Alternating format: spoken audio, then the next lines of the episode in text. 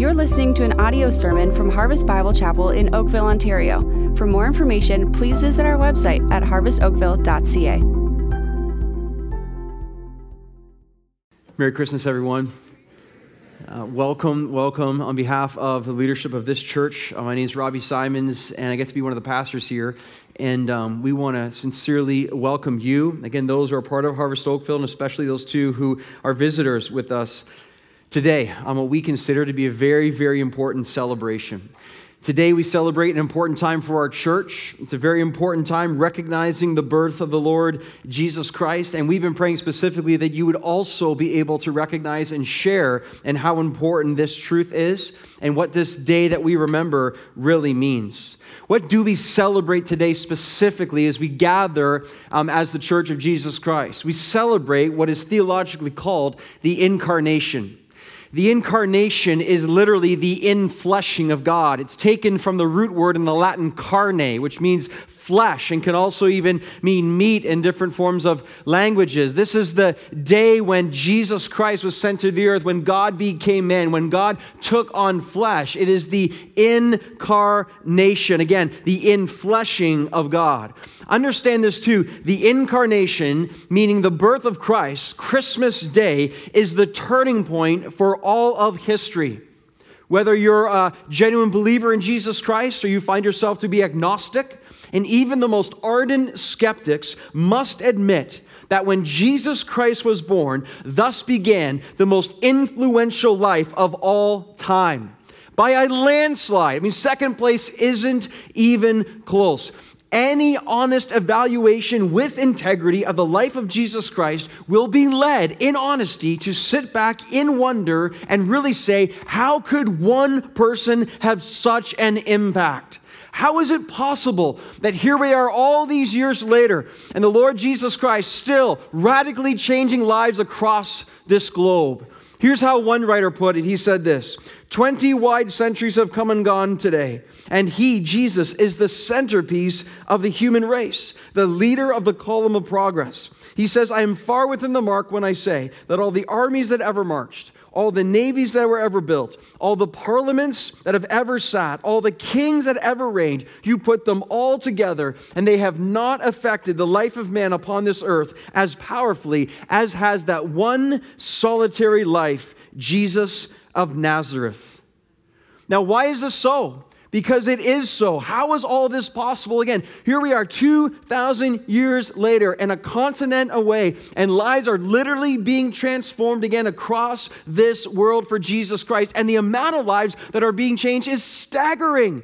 But now, listen, the media doesn't tell you this, not in our land. The media has no interest in reporting the reality of how Jesus Christ is changing life after life after life. One example is there is now conservative estimates report that in the nation of China, there are so many millions of genuine followers of Jesus Christ. If you put them all together, they would equal four times the entire population of Canada. I mean, just think about that. Here we are in Canada. I'm clap. Amen. Amen. But just, but just think about it. in Canada, we're like, oh, God is dead and things are going down. We just, you got to get your head out of the sand and look around, but we don't hear this stuff. There's hundreds of millions of believers. And to be a follower of Jesus Christ, the moment you sign that dotted line to say, I'm following Christ, you're persecuted.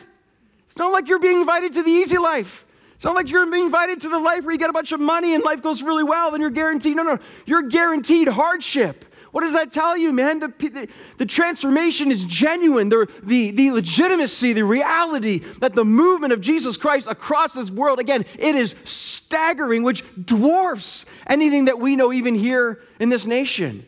How could this be? How is it possible these things are taking place? Well, the answer to that is that first Christmas day and with the incarnation, what it meant was that Jesus Christ came as literally the Son of God. He was born as God taking on flesh. Really, what this means is this is God with us. And see, when God comes to earth, things are changing and lives are changing as well. When God comes to earth, not just, not just wasting his time and doing it for fun. He's coming to revolutionize. He's coming to change. He's coming ultimately to save. And so that's why, ever since Jesus has come, and again, just reporting to so many lives are being impacted. Now, I extol you, I implore you, I exhort you, I encourage you to just take a moment in this life. I don't know where you're coming from exactly, I don't know what's happening in your life, but what happens in our society is so many people lose perspective so quickly. And what I mean by that is, so our culture puts you on the hamster wheel, and then it's like this. And all of life, and we want it to be entertainment. We're going after sports. We're trying to make more money. We're living for the next thing. And I just want my next paycheck or next vacation or next opportunity. And we go through life like this, and we're so focused on the here and now. So many people come to the end of life, and all of a sudden they realize that there's this thing called death. And then they realize they are mortal, and they face death for the first time. Like, wait, wait, wait, what's my life about? And so often it's too late. That is the foolishness of our world. How many of you, possibly are even here right now, you've never taken the time to seriously ask, is there anything beyond me? Ah, yes, there is. But just to take the time and just to ask, just to ask, just to take a moment away from the television or from their phone or from the internet and just, just say, wait, wait. What is this world really about? And I pray today that you will hear with great clarity, urgency, and with love what this world is really about. You think about Christmas and you think of the humility of Jesus Christ coming. You know, God doesn't come to earth on that first Christmas to impress the world. God does not come to fit in with the culture of the day.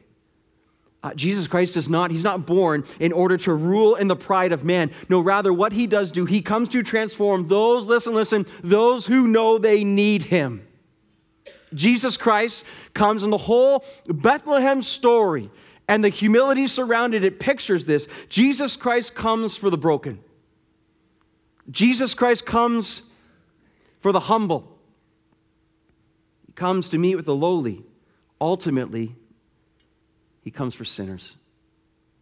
He comes for sinners who know that they need a Savior.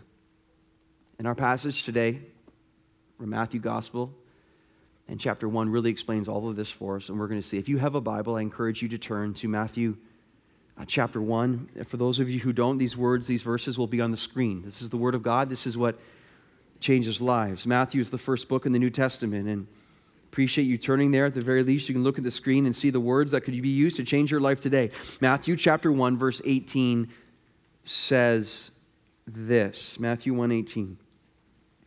Now, the birth of Jesus Christ took place in this way. When his mother Mary had been betrothed to Joseph, before they came together, she was found to be with child, notice, from the Holy Spirit.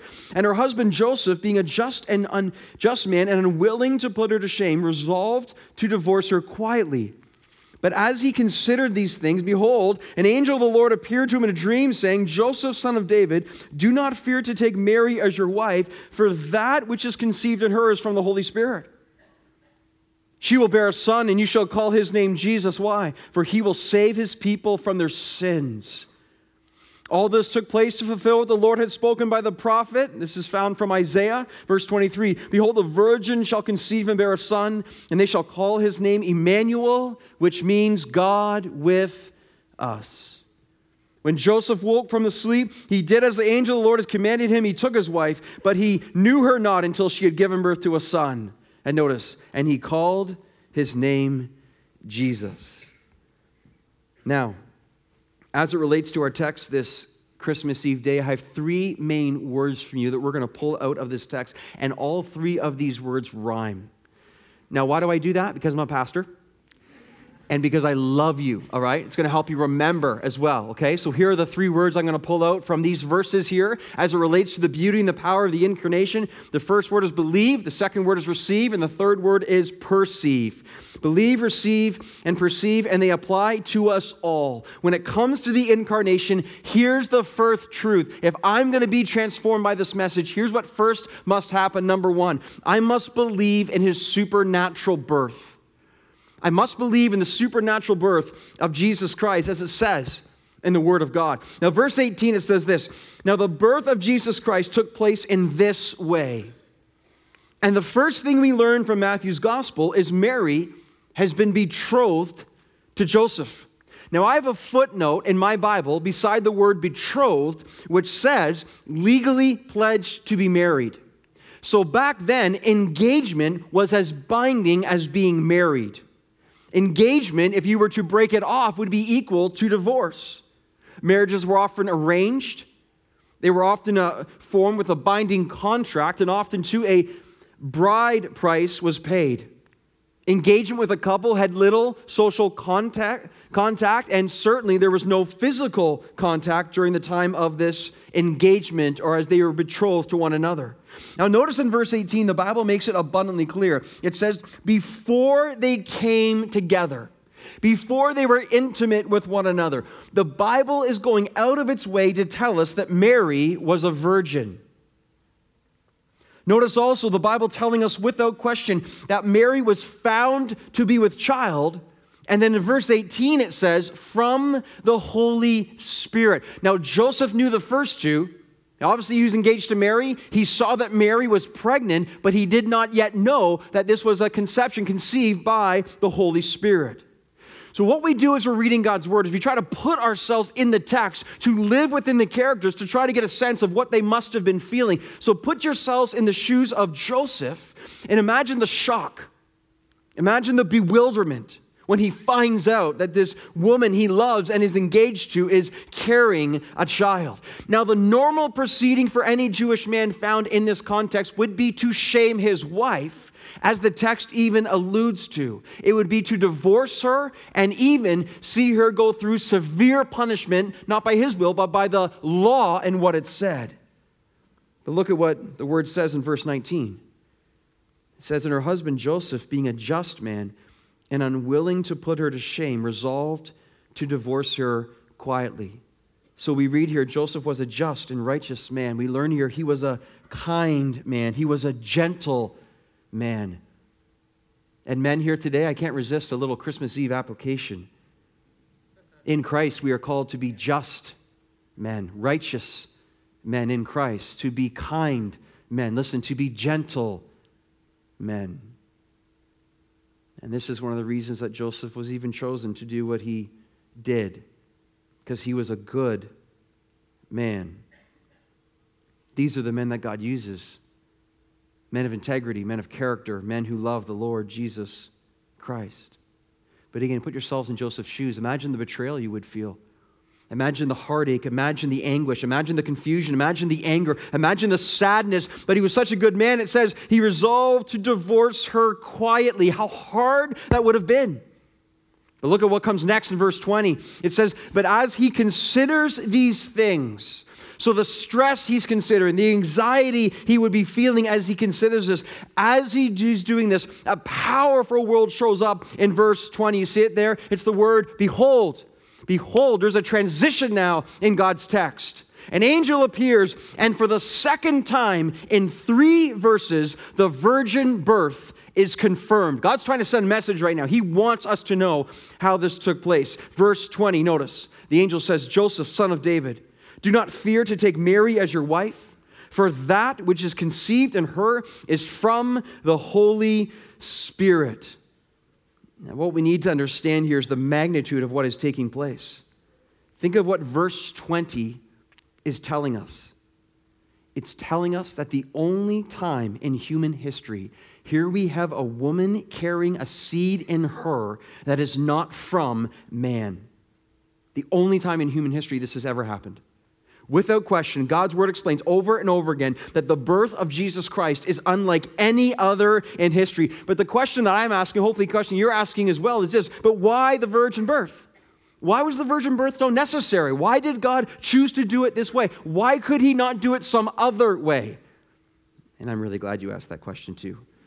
Because I want to put three huge reasons. And for some of us, we've never been taught this before. Some of us are even believers and we've never really understood why the virgin birth. On the screen for you right here, the three reasons, main reasons why the virgin birth was so critical and necessary. First of all, because salvation can only come from the Lord. Think about it. It's impossible, based upon human effort, to come up with a virgin birth. We can't do it. It, it takes the, again, a man and a woman to produce a child. There's no way to produce a true birth of a child apart from a man and a woman. So the virgin birth is unmistakably a reminder that this is from God and not from us. So, the true gift of Christmas is God sent his son. We had nothing to do with it. God provided for us at Christmas something we could never have provided for ourselves. You see, because we can't save ourselves. We're never good enough, strong enough, holy enough, righteous enough. We can't solve the own, our own problem of sin. There's only one who can solve our problem of sin, and that's God through his son Jesus Christ. That's why he came through the virgin birth. Secondly, the virgin birth did this massive truth. It made possible the uniting of full deity and full humanity of Christ. So consider how smart and brilliant our God is. Oh, I love him and worship him. He sends his son this way. But think, God could have created Jesus in heaven and then sent him as a 25 year old. He could have done that, but then we would have doubted that he was ever really human, and then he could not truly be the mediator between man and God. He could not fully relate to us. The other side of this, God could have had Jesus born from human parents. And then later on in Jesus' life, God could have united the human nature of Jesus Christ with his divine nature, again, sometime after he was born. But then, without a doubt, we would start to doubt that he was actually fully God. But then consider how God sent his son through the virgin birth. It's ingenious, it's awesome. It's a combination of human and divine influence. Think about it. His full humanity recognized by a human birth, and his full deity recognized through the Holy Spirit conception. Our God is so awesome. Get, we would never make this stuff up. We're not smart enough. God, in his glory, designed this before the foundation of the world. This is why the virgin birth was so necessary. And thirdly, last but not least, this is so important the virgin birth allowed that Jesus was born without sin. He was not born into sin. Why is that so big deal? Because every human being ever born apart from Jesus Christ is born into and with sin. Every child ever born proves this pretty quickly. Amen, parents? Right? And now I remember when my oldest, he's 12 now, but my oldest, when he was one, I remember this specifically in our townhouse. He got on the floor, and when he did not get his own way in protest, he would take his head and literally smash it off the hardwood floor. And I look at my wife and I go, Sinner, sinner, look at him, sinner, you know? And proving it, proving it each day. But listen, look here, look here, look here. But every single day, I also prove that I am a sinner. Every single day I live, there's evil in my heart and evil in my words and evil with my actions because at the end of the day, I am a sinner desperately in need of a Savior as well. You see, so what about Jesus then? Because Jesus did not have a human father conceived of the Holy Spirit, this means the line of descent of original sin passed on to every single human being who proves it, as we have said. This was partially interrupted because Jesus conceived by the Holy Spirit and then formed in the womb of Mary. You say, well, I thought Joseph was Jesus' father, foster parent, stepdad, conceived of the Holy Spirit, not his true dad. Fully God, fully man, because of the virgin birth. Jesus did not descend from Adam like every other human being in history, therefore, Jesus was different. Because then of the virgin birth, Jesus was not under the condemnation of sin, and there was no corruption in him as there is in you and I. This is precisely why Gabriel says to Mary in Luke chapter 1, he says this about the birth about to happen from her life Mary, the Holy Spirit will come upon you, and the power of the Most High will overshadow you. Notice, therefore, here's the implication of the virgin birth. Therefore, the child to be born will be called holy, the only child ever named holy. Why? Because he is the Son of God. That is why the virgin birth was utterly critical and necessary. And don't you see through the virgin birth, too? The Lord is setting up for eternal transformation. Because the one who will be born is the one without sin, the one who can pay the perfect sacrifice on the cross for you and I that we have a chance to live. We can't do that for ourselves. Jesus Christ came. That's why Christmas is such a big deal. That's why at Christmas there's so much joy. The transformation available in the one life of Jesus Christ, who was born and lived and died and rose from the dead, that we have the hope of everlasting life. If I want to see the Lord work in my life, I must start by believing that his birth was truly supernatural. And secondly, secondly, this receive. I must receive him as Savior. So you see this now? If you truly believe, that means we will also receive. So look at verse 21 now. Verse 21 the angel continues to speak to Joseph in a dream. Here's what the angel says She will bear a son, and you shall call his name Jesus, for he will save his people from their sins. Now, I'm praying right now you will realize just how incredible this verse really is. In fact, I want to read it again slowly because this right here, loved ones, this, this is Christmas. Verse 21 is Christmas. So here's what I'm praying will happen right now the eggnog will be put aside just for a moment, the shopping will stop just for a brief period of time. I'm praying that the, the jingling bells will just be silent just for a moment. And we can look, read, and listen to what Christmas is truly about. Verse 21 She will bear a son, and you shall call his name Jesus. Here it is. For he will save his people from their sins. The name Jesus is a form of Hebrew for Joshua or Jeshua. In the Hebrew, literally, it means Jehovah will save. Notice how clear the Bible is here. Jesus has come to save us. You say, save us from what? The text says it so clearly save us from our sins. Notice that Jesus wasn't ultimately sent to give people food. He wasn't ultimately sent to make people more financially prosperous, as some people heretically teach. He wasn't ultimately saved to even make people happy in our terms of happy. Just make me happy. If I follow Jimmy, happy? Can't guarantee happy, you can guarantee joy. Why would you be joyful? Because he came to save us from our sins and there's no greater need that we have as human beings. What do we learn here? Obviously, if you look at verse 21 in face value, we learn here sin must be a problem. Otherwise, we wouldn't need to be saved from it. Why is sin a problem? Because the Bible tells us sin equals death. Not one sin gets into heaven, not one. Not one detestable thing. Book of Revelation says that.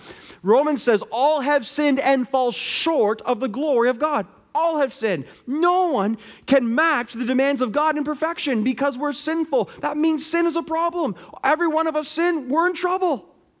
We cannot save ourselves. Therefore, we need a Savior. See, that's the joy of Christmas. That's why the angels sang. That's why the shepherds ran. That's why the wise men bowed down. That's why Mary ponders. That's why Joseph is revealed here by an angel in a dream, because this is the mind blowing truth and announcement and joy of Christmas time that the one has arrived who will save us from our sins. And the person who recognizes that they're a sinner and need of a Savior, that's the life that gets changed. But it takes the humility to recognize that you need someone beyond yourself.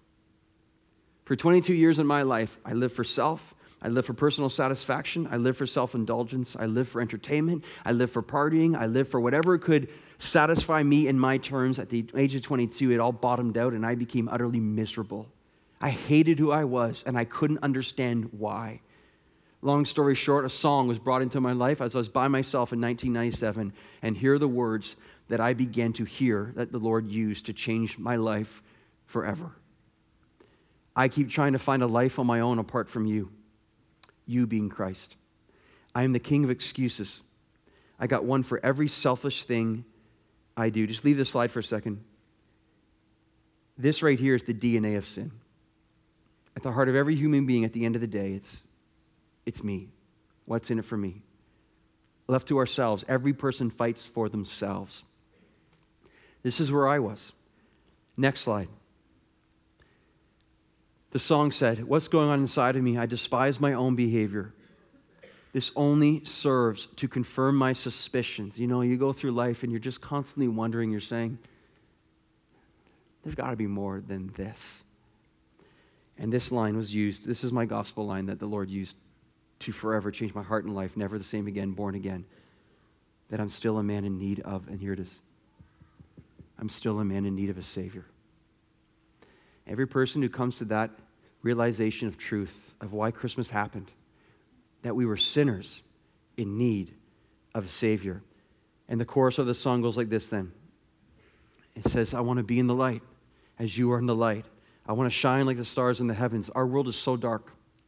Our world is so evil. Our world is so corrupt. Our world is just so, so much pain and heartache and misery. And it's amazing the longing of human beings for something again out of the darkness. And this is what the child of God says that they see Jesus Christ, who comes as the light of the world. John 1 5, the light shines in the darkness, the darkness has not overcome it. Jesus says, I am the light of the world. Whoever follows me will not walk in darkness, but have the light of life. I want to be in the light as you're in the light. Shine like the stars in the heavens. Oh Lord, be my light and be my salvation, my Savior. Because all I want is to be in the light. Christmas is verse 21. The heart, the meaning of Christmas reveals to us Jesus as the Son of God came. This is the purest Christmas you might hear all year. Again, verse 21 She will bear a son, you shall call his name Jesus, for he will save his people from their sins. You know, throughout this series, and some of you have not been here during this series, a lot of you have, I promise that I will bring some Christmas words of a Christmas hymn that we sing often to kind of re- renew our minds and what we're actually singing. Right now, I want to do this. Um, O Little Town of Bethlehem. This is one of the verses in O Little Town of Bethlehem. And you may remember how the tune goes. You know, how silently, how silently. Listen to how this, our text today is in this, in this verse. How silently, how silently the wondrous gift is given. So God imparts to human hearts the blessings of his heaven. So, what's happening right here in the incarnation? God's imparting to us the blessings of heaven. Now, watch this. No ear may hear his coming. He came so meek, so humble. Bethlehem, a, a nobody town to a nobody uh, teenage Hebrew couple. Most humble in a, in, a, in a manger. So, no ear may hear his coming, but in this world of sin, here it is, ready? For some here, right now, right now, where meek souls will receive him. See, the proud have nothing to do with God because they think they are God. They don't have any needs. I don't need, I got, I got all together. But those who really see themselves, they become broken in their own reality, where meek, humble, broken, desperate souls will receive him still. Here it is. Ready? This sentence can change your life today. The dear Christ enters in. He comes as the Savior. He comes as the one to redeem and reconcile. He comes as the one to love eternally. So we have believe, we have receive, and now if that happens, then this happens perceive, perceive. Number three then I will perceive his presence. Because look what happens in verse 22. All this took place to fulfill what Isaiah the prophet said by the Lord. Verse 23 Behold, the virgin shall conceive and bear a son, and they shall call his name Emmanuel. Notice this, which means God with us. This prophecy, this is awesome. This prophecy was given 600 years before Jesus Christ was born, again in Isaiah chapter 7. It was originally given in the context to King Ahaz, who was so afraid that the royal line of Judah would be destroyed. Consider then what God says in this context. He's like, My line will not be destroyed. In fact, what's going to happen is I will give a sign and a virgin will conceive and bear a son, and you shall call his name Emmanuel. And the reason his name will be Emmanuel is because that means I am coming to dwell with you. I will be among you. Consider what God is saying, and this goes right in the face right now of our world. The God who is so humble, but one day he will return, and every knee will bow, and every tongue will confess that Jesus Christ is Lord. The Father says, even through this prophecy right here, he says, My plans will never be thwarted. He says, My sovereignty will not be challenged. My will will be done. Why? How? Because God will send his son, and through a virgin she will conceive, and God will be born, Emmanuel, God with us. Consider Christmas then. Consider the message of Christmas. God is so for you. I want you to take this, I want you to personalize it in your heart right now. God is so for you that he could not stay away from you. He was so for you. He loved you so much that he sent his son to dwell on earth, to be born in such humility, to live a life of perfection, to die on the cross for all of your sins and mine, past, present, and future, to be raised from the dead. He's so for you, he could not stay away from you. This is the part when I think about it, I'm like, who would not want to receive the gift of eternal life through the love of God because he was willing to come and lay down and die that every evil thing you and I have ever done, who in their right mind would reject a gift such as that? This is the gospel.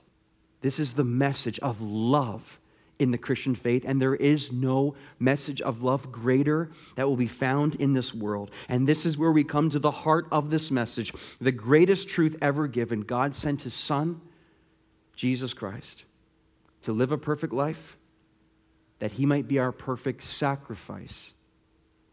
And all who will receive his sacrifice, their sins are forgiven every single sin you've ever committed and will commit, when you receive the gift of eternal life through forgiveness of your sins, every single sin has been paid for through the blood of Jesus Christ. And you receive the free gift of salvation in Christ. Again, that's why Christmas changes the world forever. Because the moment He comes, man, lives are being changed for the glory of God. And when you believe and receive, here's what happens you perceive the presence of God in your life. The person who goes from death to life literally becomes born again spiritually, and the Holy Spirit of God comes and fills them, causing them to be a new creation.